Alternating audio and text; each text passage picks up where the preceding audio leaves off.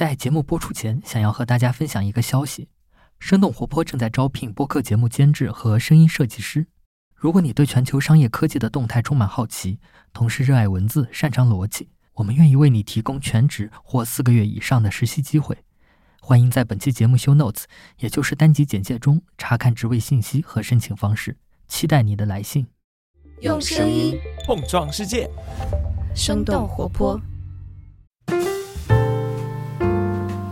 嗨，大家好，欢迎收听《声东击西》，我们一起用对话来发现更大的世界。我是徐涛。那今天和我坐在一起的嘉宾是黄长甲老师，他是鼓浪屿口述历史学会的会长。Hello，黄老师，你好。呃，徐老师好，大家好。嗯，今天其实录制的地点还是挺特别的。首先，我是在鼓浪屿上，刚刚暴走了两三个小时，一身臭汗在这儿。对对对，因为这两天确实天气特别的热，然后加上有点下雨，所以可能会觉得特别闷。然后同时录制的这个地方，我们在的这个楼，当地人管它叫番仔楼。然后鼓浪屿申遗的时候，有把它叫做是华侨洋楼。对对，其实也是一个很特殊的地方。我现在就是沉浸式的在了解鼓浪屿的这个历史。对。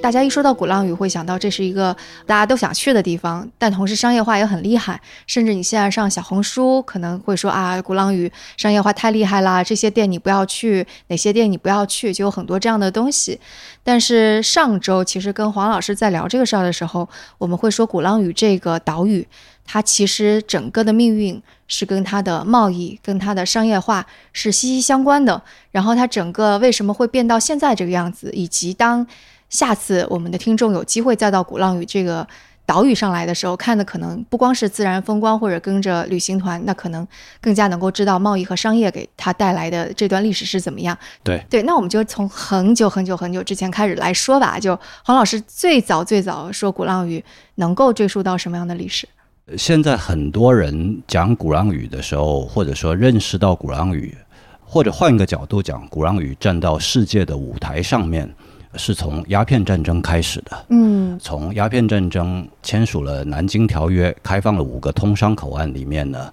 其中有一个是厦门，鼓浪屿也随之开放。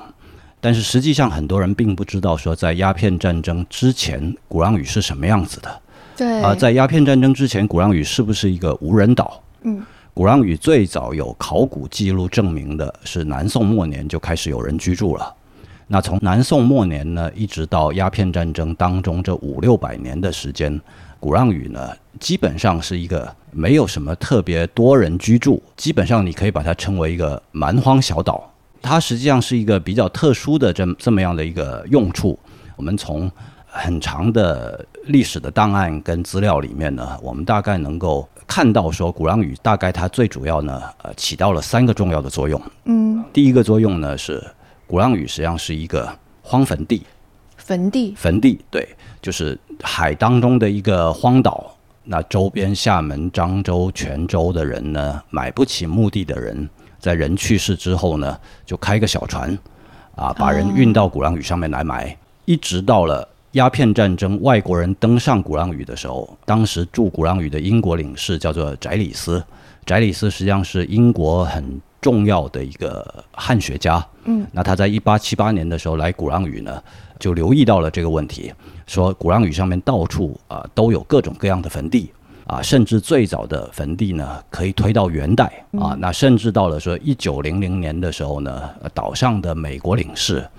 他就很明确的讲说，在我们的这个美国领事馆里面，这个美国领事馆就在今天三丘田码头上岸的对面。说在他们这个领事馆的院子里面呢，就有超过二十座坟墓。哦，就领事馆的围墙里面就有超过二十座坟墓，甚至他说我们领事馆呢，呃，建筑使用的石材用的就是那个坟墓的青石板。哦天哪！哦，所以这这个事情就是再把它稍微放更广大一点呢，不只是鼓浪屿，厦门也是这样子。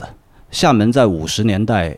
建了一个海堤，把厦门跟集美大陆联系起来。之前，厦门实际上也是海中间的一个岛。嗯，所以厦门实际上在很长的一段时间里面呢，也是大量的坟地。啊，从今天大家熟悉的厦门大学、南普陀，一直到今天的接近中山路的这个位置，实际上我们估计在那个时期呢，有超过十万座坟墓。啊，所以一九二七年鲁迅先生来厦门大学教书的时候，他就无比痛恨这个东西。他在写给许广平的信里面就讲说，出了厦门大学，放眼望去，全是一整片的坟墓。啊，那老照片上面我们也可以非常清楚的看到，就像下雪了一样，白皑皑的一片。墓的那个上面的坟茔，哦，坟茔，它本身用这个像我们叫做石灰，或者说说这个水泥、白水泥这么盖起来的时候，所以从照片上面显示的时候，从视觉上面的时候，就像白色的一样。第二个用处呢，实际上鼓浪屿呢上面并没有别的特殊的资源，它唯一能够称得上是资源的东西是什么？花岗岩，巨大的石头。大家今天上鼓浪屿看到日光岩的时候，日光岩实际上就是两块巨大的石头。那原来呢，在这个岛上面呢，到处都是这样巨大的石头，嗯所以周边的厦门、漳州啊、泉州，甚至台湾，他们要盖房子，就开个船到鼓浪屿上面来开石头。那甚至远在台湾，大家知道说，在郑成功收复台湾之前，台湾是被荷兰人占领的。对，那荷兰人最早开发台湾的时候呢，建了一个很出名的城，叫做热兰遮城，也就是今天的台南市。今天在台南呢，还留下了一些遗址，今天的名字应该是叫做安平古堡。荷兰人建设安平古堡所采用的石头，百分之八十来自于鼓浪屿。嗯所以鼓浪屿在那个时期呢，它是一个巨大的一个采石场。所以明末清初，厦门地区有一个本地的文人呢，叫做池显芳，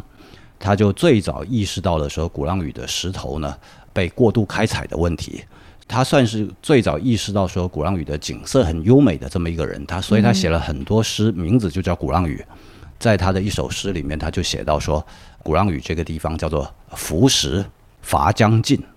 浮石就是露出在地面上面的石头，嗯嗯，伐将尽都快被开采光了，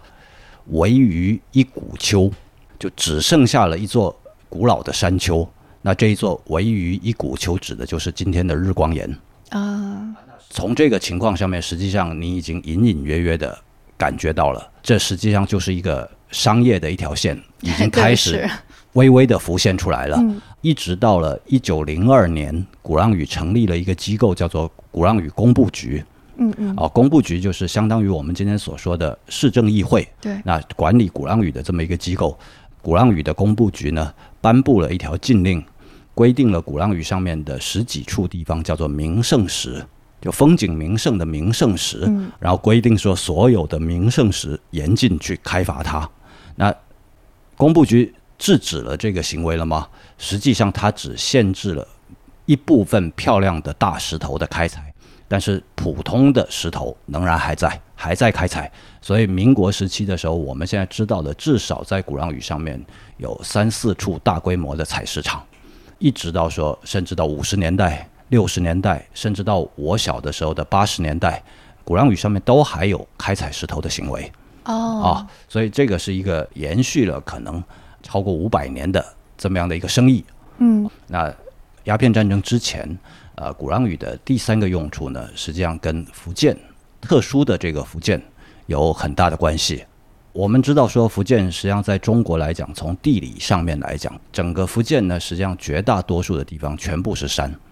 整个福建省呢，能有算得上说比较大的平原的地方只有四个。所以福建很多人形容福建的地理呢，有一个话叫什么呢？叫做“八山一水一分田”。这个情况呢，直接导致了一个什么样的后果？就是耕地的面积特别的少，它就导致了它一个最直接的后果是什么呢？是很难靠种地去养活自己，就只好出来了一个词叫什么？叫做以舟为床，嗯以海为田。我把大海当成说我的田去耕作，我到海上去求一条生路，衍生出两个非常重要的职业。第一个职业就是什么？就是我们大家熟悉的去打鱼。嗯第二个呢，实际上是什么？是到海上去做贸易，把福建像大家熟悉的安溪的茶叶、德化的瓷器、泉州的刺绣，哎，通过海上把它运到马六甲海峡，嗯运到马六甲海峡去卖给欧洲人，去卖给阿拉伯人。所以大家可以从宋元时期泉州港的兴起，就可以看到说，哎，福建人自古以来就是做这个海上贸易的这个这个生计。那到明清两代的呃时期呢，各种各样的原因，实际上朝廷呢是严厉的禁止海上贸易，就实行了严厉的海禁。那这一些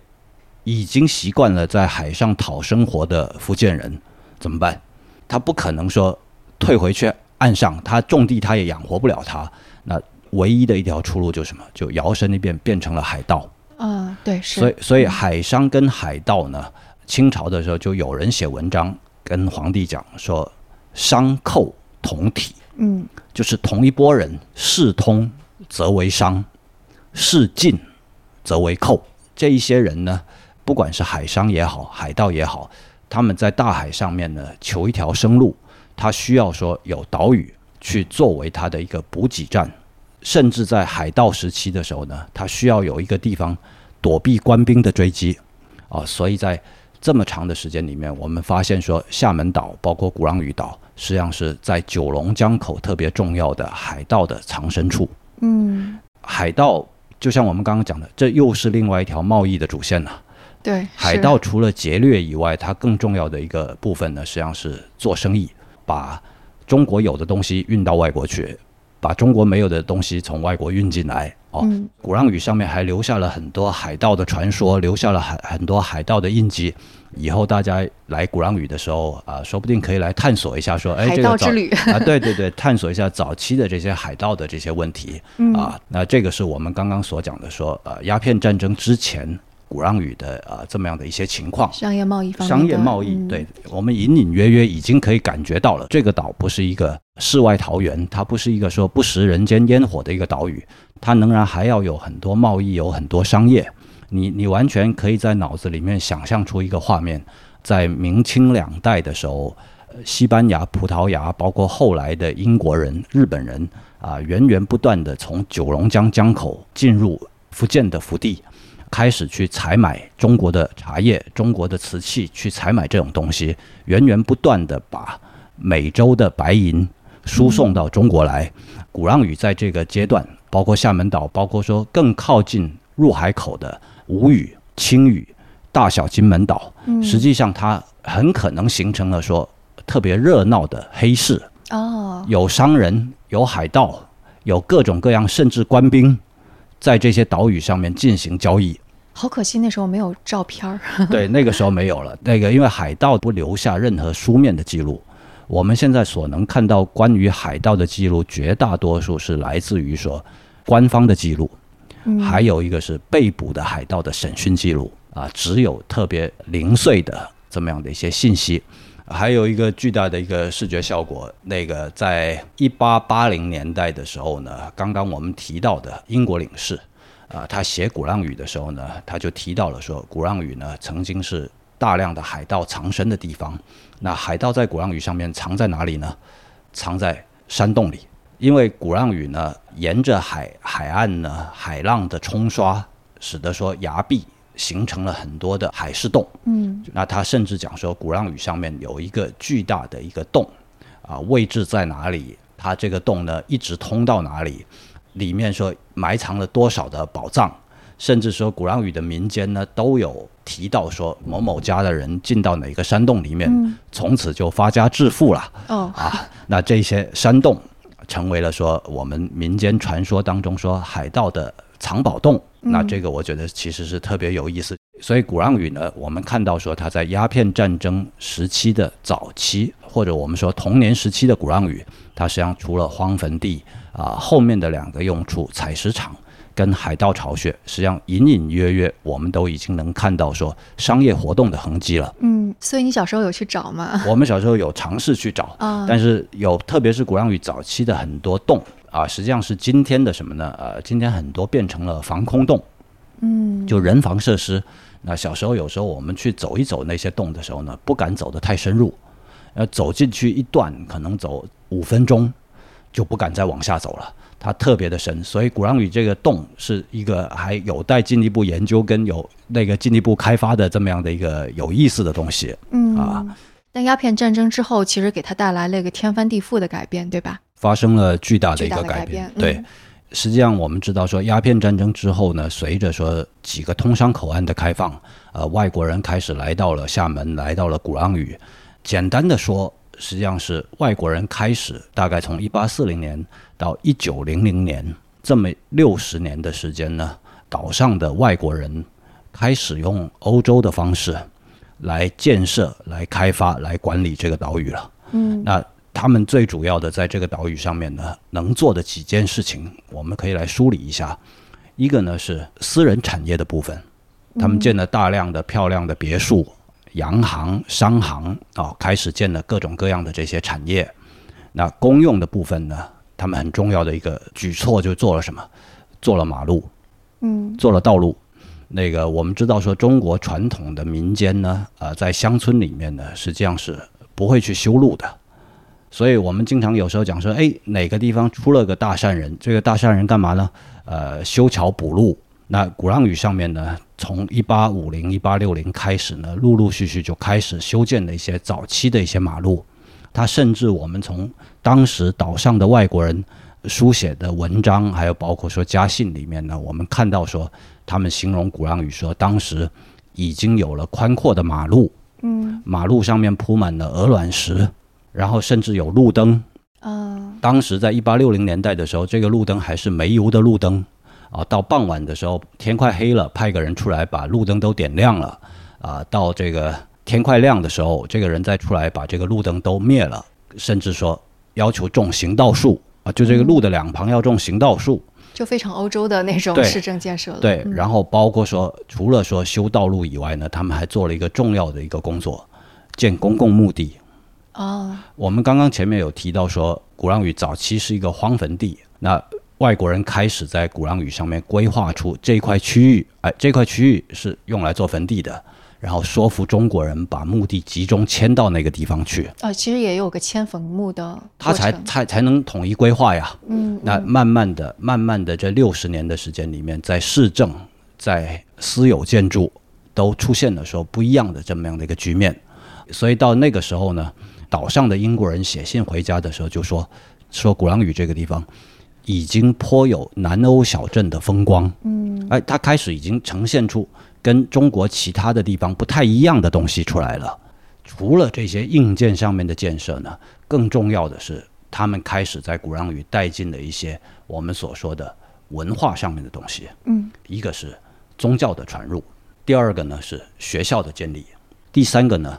建医院啊。所以这个时候呢，回到我们的主题说，哎，这个时候鼓浪屿有没有贸易，有没有商业？当然有了。随着外国人的进来，他们进入中国的最重要的一个目的之一呢，就是为了做生意。对，通商口岸嘛。，对，他就为了做生意，所以鼓浪屿上面出现了大量的外国人开设的洋行，啊，甚至呢更早，在一八五零年代开始呢，实际上鼓浪屿又出现了另外一个方向的一个萌芽，早期的工业。就像说我们在史料上当中看到说，这六十年里面，外国人尝试在鼓浪屿上面建了各种各样的工厂，比方像造船厂，叫做厦门船坞，那包括说在鼓浪屿上面建了什么？建了铁锅厂，哦，铁锅。做铁锅。嗯，要出口的时候呢，甚至被清政府认为说他们把铁矿要往外弄，禁止他们那个出口。那甚至呢说做了一个巨大的一个仓库，从国外进口什么鸟粪，啊？为为什么？鸟粪可以作为肥料，哦，种田的肥料。OK，然后在鼓浪屿上面就出现了说这样子早期的贸易，哎，你你一听是不是觉得说特别有意思？嗯一些以前没听说过的说鼓浪屿上面原来还有这样的的生意，有这样的商业，包括说满足他们的日常生活的这些呃服务业，我相信在那个时候已经出现了，包括像说酒店。就像说，你们今天上来的码头是三秋田码头，嗯啊，靠近这个市民码头的这一侧有一个很大的一个草坪啊，那个你们如果路过的话，可以看到那块草坪。那块草坪呢，原来是一个德国人开的一家酒店，叫做新厦门酒店嗯啊。那新厦门酒店在二十年代的时候，曾经住进去一个特别重要的中国的作家，叫做巴金。哦，巴金就住在新厦门酒店的二楼，你回过头去看巴金写的文章的时候呢，他特别喜欢鼓浪屿这个小岛，他一直把鼓浪屿称为什么？称为他南国的梦。嗯他觉得现实的生活是让他窒息的，让他没有出路的，但是鼓浪屿是他南国的梦，是他可以有找到出路的地方，他的精神可以在这里喘一口气的地方。嗯所以他在写到说新厦门酒店的时候，他就说他住在新厦门酒店，然后几个年轻人呢在那边彻夜的畅聊、聊天，聊到兴起的时候呢，就下了楼，租了个小船，然后就划到了你们今天坐船过来的这个江面上面，躺在船上仰头看着天上的星。然后他说：“这就是我南国的梦。”啊哇，一直到他很多年以后，他去了富士山，看到说富士山的星空，他说我又想起我南国的梦了。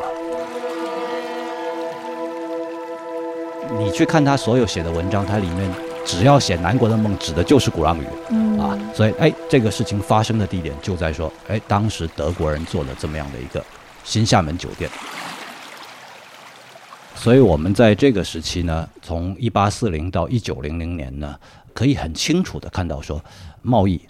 商业已经开始参与这个小岛的发展，已经开始逐渐改变这个小岛。嗯啊，包括说我们特别留意到说，早期在鼓浪屿上面的洋行，他们承担的说，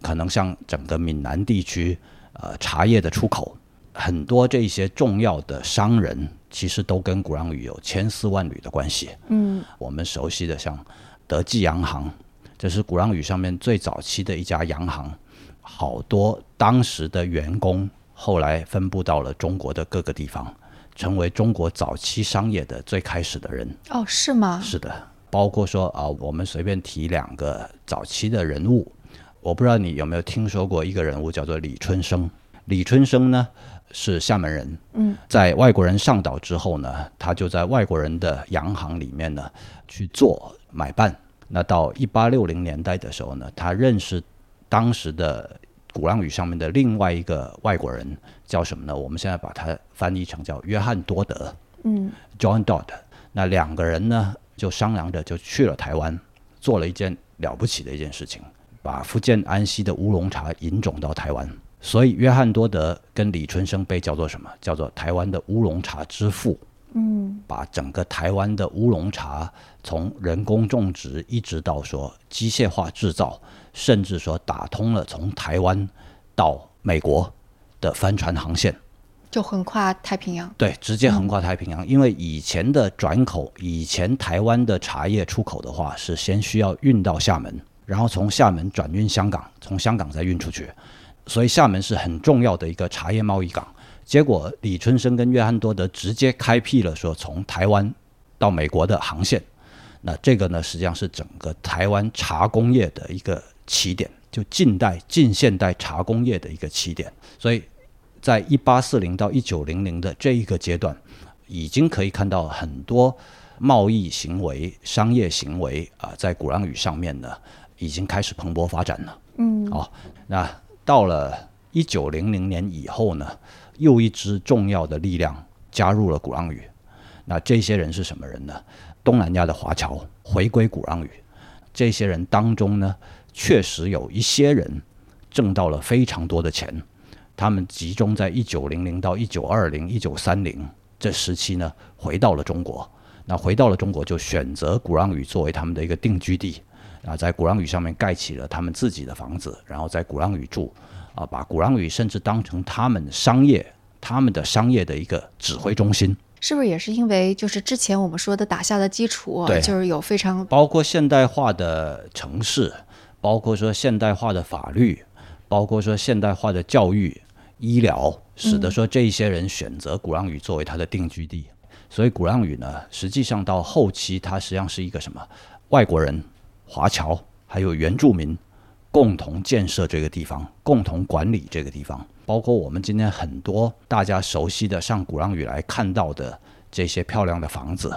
呃，基本上全部都是在一九零零后建的。嗯你所听说过的鼓浪屿的名人，比方像林巧稚、嗯林语堂、马约翰这些人基本上全部是这个时期出生的。所以有时候我们把一九零零呢，一直到一九四一年鼓浪屿沦陷的这四十年呢，叫做鼓浪屿的一个历史上面的一个黄金时期。诶，在这个部分，我想比较一下，因为厦门其实它也是通商口岸，而且厦门岛更加大，它其实各种自然条件也挺好的。嗯嗯。所以为什么独独是在厦门之外的这个小岛，反而成为了就是特别显眼的这一部分？呃，确实是这样子。早期英国人选择鼓浪屿的原因，跟后来华侨选择鼓浪屿的原因还不太一样。嗯，外国人选择在鼓浪屿居住的时候呢，很重要的一个原因呢，我们可以从当时英国的军队的医官的书信里面呢，去找到一点答案。嗯，他当时呢，英国的军队的一个随军的医官呢，在写信的时候呢，就提到了说两个重要的原因。第一个原因是觉得厦门太脏了。啊，我我们今天觉得不可理解的东西，但是当时呢，他们觉得说整个厦门到处都是屎尿，哦，是吗？因为中国的城市是没有公共的卫生设施的。嗯，一直到一九零零年八国联军进北京的时候，各国的占领军在北京的占领军所碰到的第一个头疼的问题是什么？是北京人随地大小便。因为没有公共的卫生设施、下水设施的时候，所以很多时候我们到今天都还能看到说当时的马桶。嗯，对，是。那到早晨的时候呢，是出来把它倒倒在哪儿？哎，不是很多农民会把这些抢这些粪便。有的农有的农民会，但是如果没有呢？嗯，他就是一个随便倾倒的这样的一种情况了。嗯嗯。甚至像说在厦门的时候，他可能倒在海里，可能有一条沟，他就倒在沟里。就出现这样的情况，所以军队对于军队来讲的时候呢，他特别的惧怕说疾病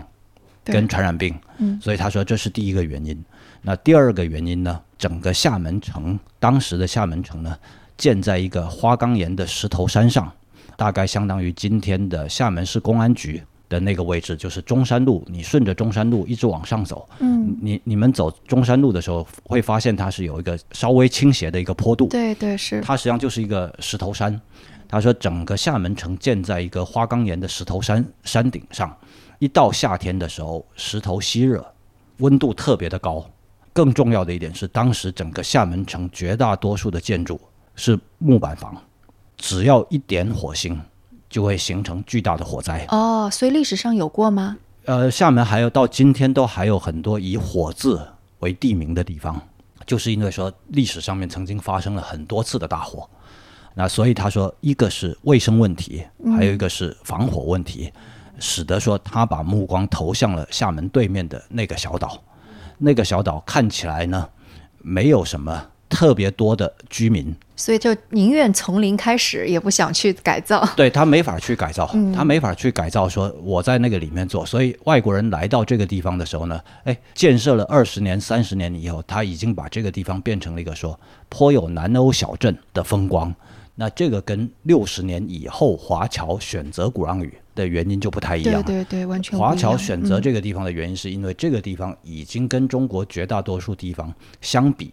已经有更好的社会条件、安全条件，包括说教育条件、包括医疗条件，使得说他们会选择说这些有钱人来聚集在这这个地方啊。所以啊，前后的几个阶段，包括说因为它的地理，因为它的石头的资源啊，鼓浪屿经历了它的第一个阶段，嗯，蛮荒时期，反而因为它的一片空白。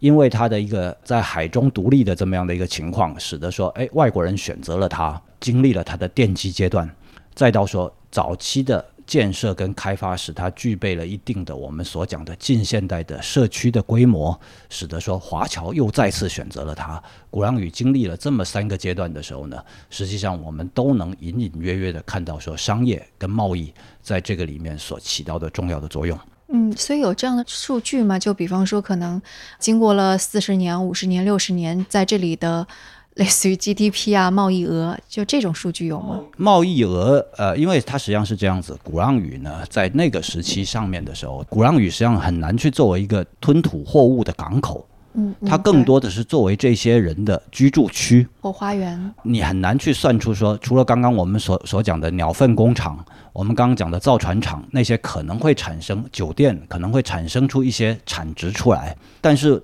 大的产值仍然是来自于说转口的贸易，比方说茶叶的贸易。那这些茶叶的茶叶的贸易呢，更多是发生在厦门港，包括像说他们在鼓浪屿上面做了，我我们刚刚提到了中国最早的船坞，那这个船坞做了几年以后就迁向了厦门。嗯，因为鼓浪屿的面积，包括鼓浪屿的纵深，使得他没有办法去把这个事情做大。对，鼓浪屿的面积是一点八，对，现现在现在对外说的是一点八平方公里。嗯，那实际上一点八平方公里是把退潮的时候露出来的沙土面积、沙滩面积也都算进去，所以他们没多久，这个船厂就造迁到了厦门岛去了。那另外这一批人，就是造船厂的这一批人。一部分人又迁向了中国的上海，嗯，在上海呢又建了一个新的船厂，实际上就是今天上海造船厂的前身啊，所以这些都是更多的你把鼓浪屿上面的这些工业早期出现的这些工业理解成为他们的一个试点，嗯，他他没有办法，这个岛屿太小了，他没有纵深，没有腹地，他不可能去做一个大工业，对，他顶多就是一个社区的。规模、社区的体量，然后这一些人有钱人居住的这么样的一个地方，所以，所以这大致就是我们所讲的，呃，从宋宋的末代一直到说一九四一年鼓浪屿沦陷的这这么样前后的七百多年的这么样的一个时间，那当中呢，在各个阶段我们都能看到说贸易跟商业对这个地方的影响，跟对这个地方的反哺。对，所以刚刚过来的时候，您有说说我们现在走的这些路网，嗯，然后以及旁边的这些建筑，都还是一百多年前的。对对对，其实说那句话的时候，突然一下子就感觉很穿越，就觉得哦，原来一百多年前的，不管他是洋人也好，华侨也好，他就走着你今天走的这条路，嗯，他就住着我们今天在的这个房子。所以我我刚刚在跟你讲说。坐船从厦门到鼓浪屿，你用个十几二十分钟的时间，你从一个现代化的城市一下子掉进了一个一百年前的城市，那这个其实是一个特别带有戏剧张力的这么一个体验。我有时候跟他们讲，我说：“哎，当你站在这个地方的时候，一下子退回一百年前，突然间一个小小女孩从巷子里面冲出来，她没有抬头看，一下子撞进你的怀里。”你把她扶正了，说你叫啥名字啊？她告诉你说我叫林巧稚。哦哇，天哪！另外一个小孩背着个书包，顺着那一条路往下走，跟着他的朋友，你听到他们在喊他何乐何乐，他是谁呢？林语堂。嗯，对吧？他他们这一些人在一百年前就生活在这个地方的街头巷尾，同样的道，同样的同样的道房子，同样的街巷。啊，你可能在一转身的地方，在街道的一转身的地方，你就跟他们遇在一起了。嗯，啊，所以这个是鼓浪屿特别呃迷人的一个地方。我们讲它特别迷人的一个地方。以后大家来鼓浪屿的时候，我也特别希望大家能体会到这个当中的微妙的这种张力，这种好玩的地方。回到我们今天今天的一些商业。可能让你觉得，我我们用大白话说，可能觉得挺没意思的，因为可能中国的很多景区的商业的业态都已经趋同了。你在鼓浪屿看到的东西，你在大理也看到了，嗯，你可能在丽江也看到了啊，都看到同样的各种各样的东西。哎，但是鼓浪屿它内在的这一种有趣的地方，我觉得还是需要说大家进一步去发现。对，我觉得这一段让人特别感动的地方，就的确中国的古城不少。南京、北京，或者是江南小城，但是太多的都已经是新的建筑，然后只留下一两间房子，或者只是一条仿古街道。对，如果这样子一对比的话，那鼓浪屿这上面道路还是那个道路，房子还是那个房子。对对对。所以就是刚刚我们讲到了，一直到一九四零年代，嗯，对，但那之后的话，其实是一个贸易的断档时期，是因为日军的侵略。到了一九四一年的时候，因为我们知道，就是说厦门呢是一九三八年沦陷的，就日本人占领一九三八年占领了厦门。那鼓浪屿呢是一直拖到了一九四一年的十二月八号，日本发动了空袭珍珠港。十二月八号，太平洋战争爆发，日本空袭珍珠港，空袭菲律宾马尼拉，空袭香港，然后打缅甸、泰国、新加坡、鼓浪屿。这是他整个太平洋战略当中的一部分。他一定要在太平洋战争爆发的时候把鼓浪屿给拿下来。所以到一九四一年的十二月的时候，鼓浪屿沦陷。那沦陷完了以后呢，实际上鼓浪屿呢就进入了一个震荡的一个时期。从四一年以后，鼓浪屿也一直在寻找一个说他应该要走一个什么样的路。就像我们早前我们聊过的时候，我跟你讲过了，这一百多年鼓浪屿，你可以清楚的感觉到它一直是一个社区，嗯，它一直是一个住人的地方，对吧？所有的这一些呃商业啊、贸易啊，实际上是因为这些人当中有很多是大商人，甚至是为这个社区的人去服务的一些商业。到了鼓浪屿沦陷之后呢，日本人占领鼓浪屿的时候，把外国人赶走；到抗战胜利的时候呢，外国人回来把日本人赶走。那到一九四九年以后呢，啊，各国的外国的人呢就离开，那开始进入一个新的时期。到五十年代的时候呢，把鼓浪屿定位成一个叫做风景疗养区啊，开始有各个单位的人呢在鼓浪屿上面建设他们的疗养院啊，比方说大家今天可以还可以看到的说，东南战区特勤的服务中心那个疗养院，那包括说铁道的福建省的干部疗养院。都在这个岛上面。我们刚刚也也讲过了，就是岛上的原住民的社区跟这些疗养院呢，基本上还处在一个和平共处的一个阶段。因为我们讲的疗养院的人，他们生活在疗养院里，偶尔出来散步，出来鼓浪屿上面散步，对原住民不会造成太大的影响。那从一九五零年代呢，一直到一九八零年代的后期，啊，前后大概四十年的时间，三十年的时间，鼓浪屿基本上还是一个社区的形态。嗯，啊，今天好多人在怀念说过去鼓浪屿的安静，过去鼓浪屿的琴声，实际上指的是这个阶段。啊，实际上指的是这个阶段，它的社区的形态，包括它的安静，包括说很多儿童、很多小孩、很多人是学琴的、学音乐的。很多人怀念的安静的鼓浪屿是指的是这个阶段，而且是不是现在的人他能够回溯的回忆也就只是对，因为这是他的亲身经历，嗯他的父母辈的亲身经历，所以他到这个时候呢，他是能理解的。所以有时候当你听到一些啊、原住民或者一些老鼓浪屿人在抱怨说鼓浪屿今天变成一个嘈杂的地方，变成一个很商业化的地方，它实际上对比的是什么？大概就是五十年代到八十年代这个期间。嗯嗯，就这三十年，这是他亲身经历过的一个安静的、不那么热闹的一个小岛。那这个小岛呢，家家户户很多都是认识的，互相有亲戚关系，互相有同学关系，互相是朋友关系。然后这个小岛大概原来一直是两万人左右的一个规模。啊，然后岛上呢，四个小学哦，在在七十年代的时候，四个小学、四个幼儿园、一个中学，那所以形成了说岛上互相之间呢，基本上家家户户都会有千丝万缕的关系。嗯就这个岛屿上面，它实际上是一种我我说的，它保留了中国传统的乡土社会，听起来很像《桃花源记》里说的“阡陌交通，鸡犬相闻差不多就是这样的一个意思”。。嗯所以，所以当时从五十年代到八十年代早期的时候，基本上还是这样的一种一种形态。那随着到了说八十年代末期，开始决定说把鼓浪屿开发成为一个旅游景区，那开始鼓浪屿的学校、医院、工厂开始外迁。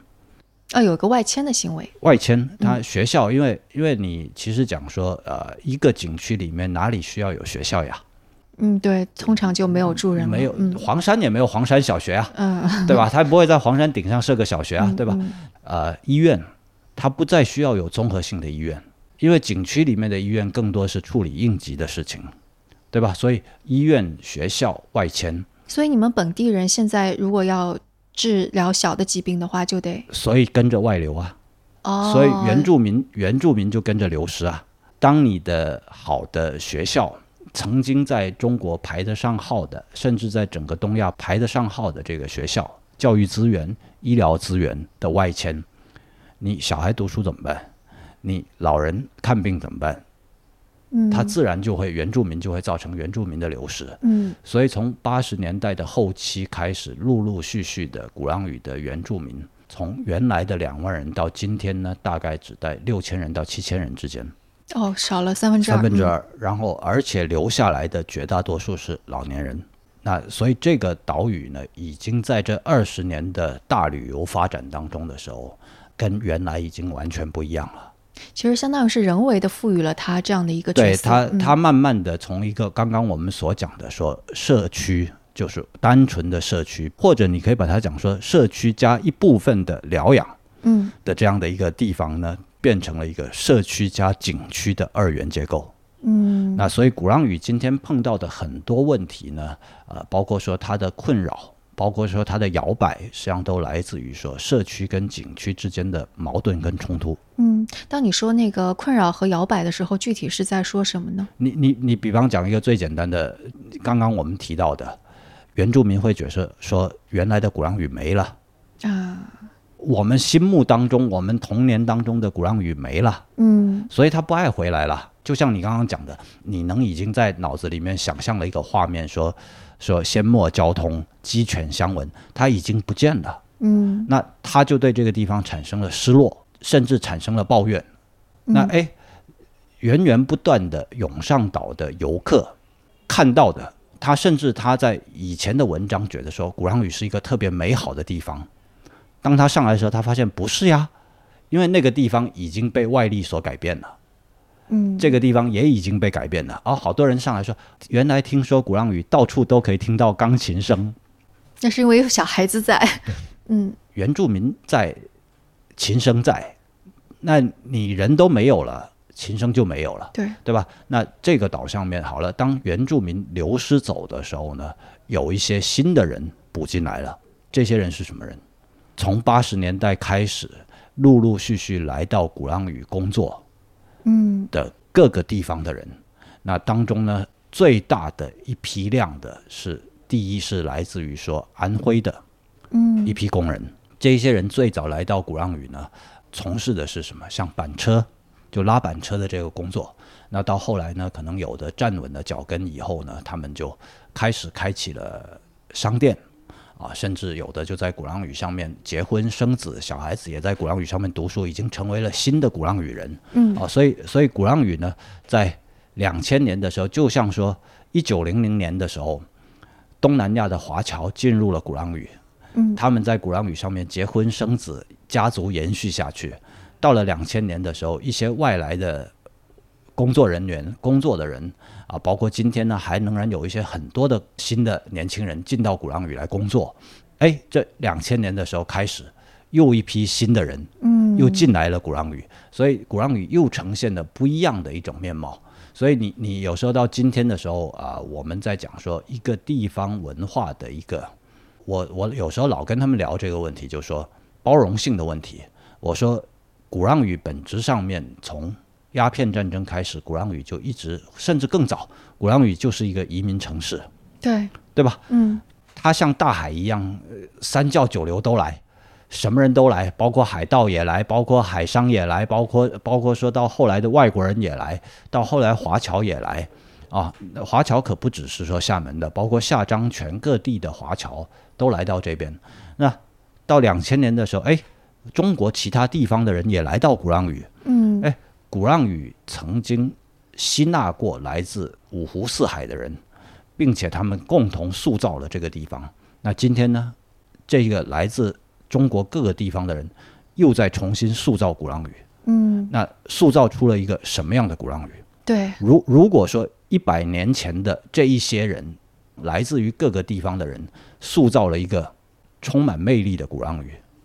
那一百年后的今天，我们在塑造一个什么样的鼓浪屿？这个鼓浪屿是不是仍然能有让人心醉的魅力？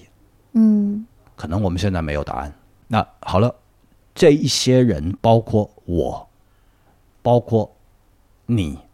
如果今天你是以游客的一个身份，你也一样在你的旅游行为当中参与塑造这个城市。对，是的，你你一样在短暂的两个小时、三天、两天、五天四夜的这个过程当中，你也在塑造这个地方，包括游客，包括说在岛上务工的人，我们共同在回答这个问题。那这个问题可能会有一个好的答案，我们当然都希望它有一个好的答案，会有一张一张漂亮的卷子。但是它也有可能嗯，没有一个答案。所以因为这个事情其实发生了也有二十年了嘛，从八零年代可能还不止二十年了，对吗？所以在这个过程当中，就是会有什么感觉？有一些东西你是想明白了的，就觉得可能也许可以做得更好，或者有一些你你已经想明白说这个它就是无解，会有这样的东西吗？呃，我我觉得会有，就是、嗯我觉得是这样子，就是有的东西呢，呃，甚至有一些有一些时候，你明知道这样会更好，但是你没有办法做。就就比方我们我们现在当我们回头看的时候，呃，不管是原住民，就我们所讲像我们这样的老百姓，或者说可能政府的决策官员，可能大家到今天的时候会意识到说，把鼓浪屿的学校外迁。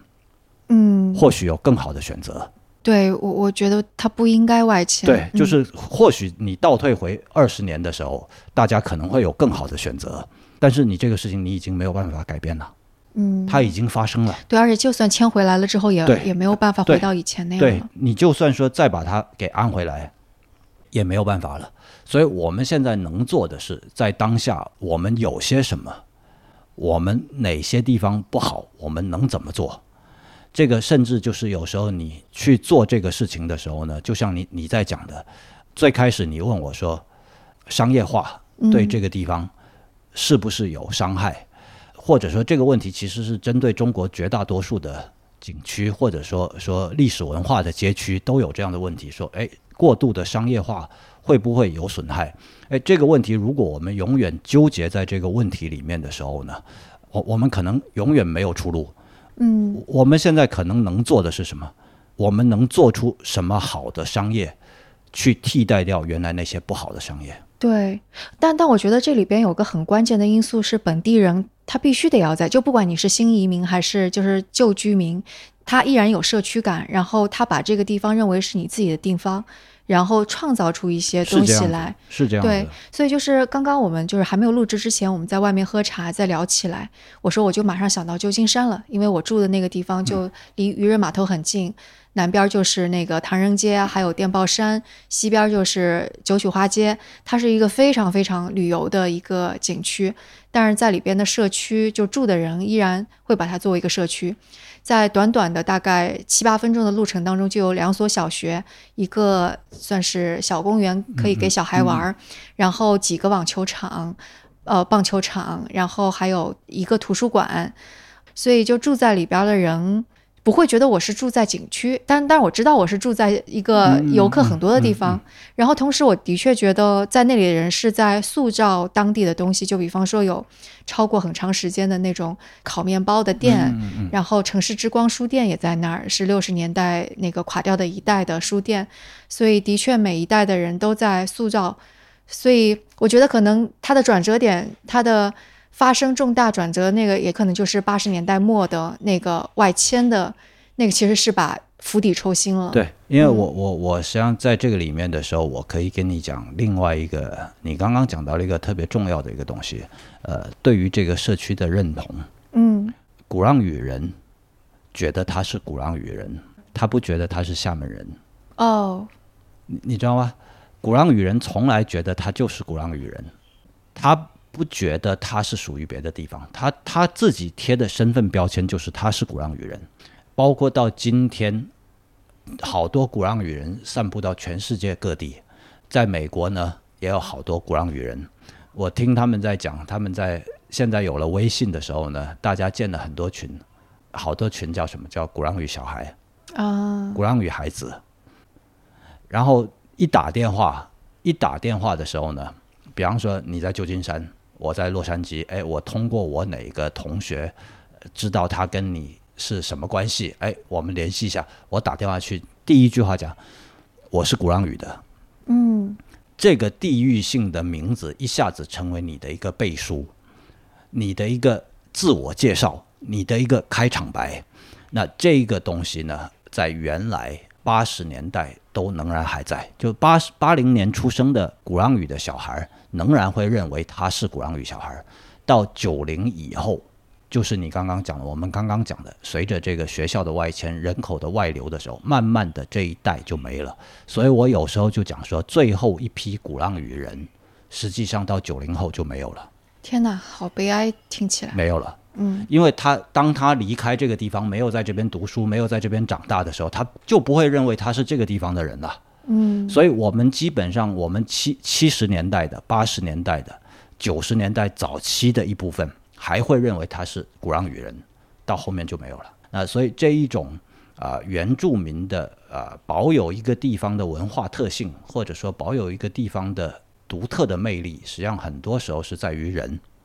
嗯在于人。当你这些原住民或者说有序传承的原住民开始流失的时候，这个地方的独特性是保持不住的。而且我想，可能就是很多公共事业的确需要当地人自己来说了算。但但比方说，什么才算是好的商业，什么算是不好的商业呢？这个可能是我们包括说我们自己的完全主观的理解。嗯比方说，你每一个人都会有一个主观的判断说，我觉得这家店好美，嗯，审美，审美上的美，审美，嗯审美上的美。我觉得这家店好美，我觉得那家店太丑了，散发着一股乡土气息的一股一股味道，嗯对吧？那我如果可以用一个很美的店去替代掉一个不那么美的店，我如果可以用一个做的很漂亮的菜单去替换掉一个说随便路边的打印店打印出来的一个菜单，我我觉得这就是一个进步啊。嗯就像说我们去年的时候，呃，疫情期间的时候，跟我跟厦门大学曾经打算做一个事情，就是去组织一些大学的一些志愿者来免费为岛上的这些餐厅设计菜单哦跟店招。嗯所以，所以我觉得就是我们总是能做一些我们觉得很主观的事情，对不对不知道，但是它是很主观的一个判断。就像说你，你觉得你你如何能确保你所做的这个事情对鼓浪屿是好的？我不知道，我没没法保证，对吧？没 没有谁能保证说说哎这个东西是对的，但是至少我觉得说我们在我们认为美的方向，在我们认为好的方向去往前走了一步，而不是停留在原地，天天的往后看，说过去多么的美好。嗯嗯我我觉得这个可能是更重要的一个东西，对吧？我我我们可以一群老鼓浪屿人坐在这儿，泡着茶或者说喝着小酒，说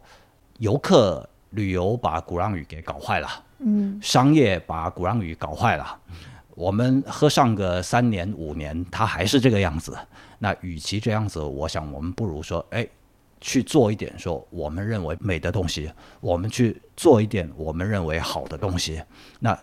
对或者错，交给市场去评判，嗯，交给时间去评判，对，而不是我们自己去评判，嗯对吧？我我感觉黄老师说的这段，我都有点 鸡皮疙瘩起来了。其实我觉得，就不仅仅是鼓浪屿人啦，可能各行各业其他地方也都是这样的。因为其他领域也是，我们现在如果不去做美的好的东西，光是抱怨，那我们的后人是不会从我们这里得到任何好的美的东西的。所以就是得从我们现在开始做起吧。就像说我刚刚讲的，就说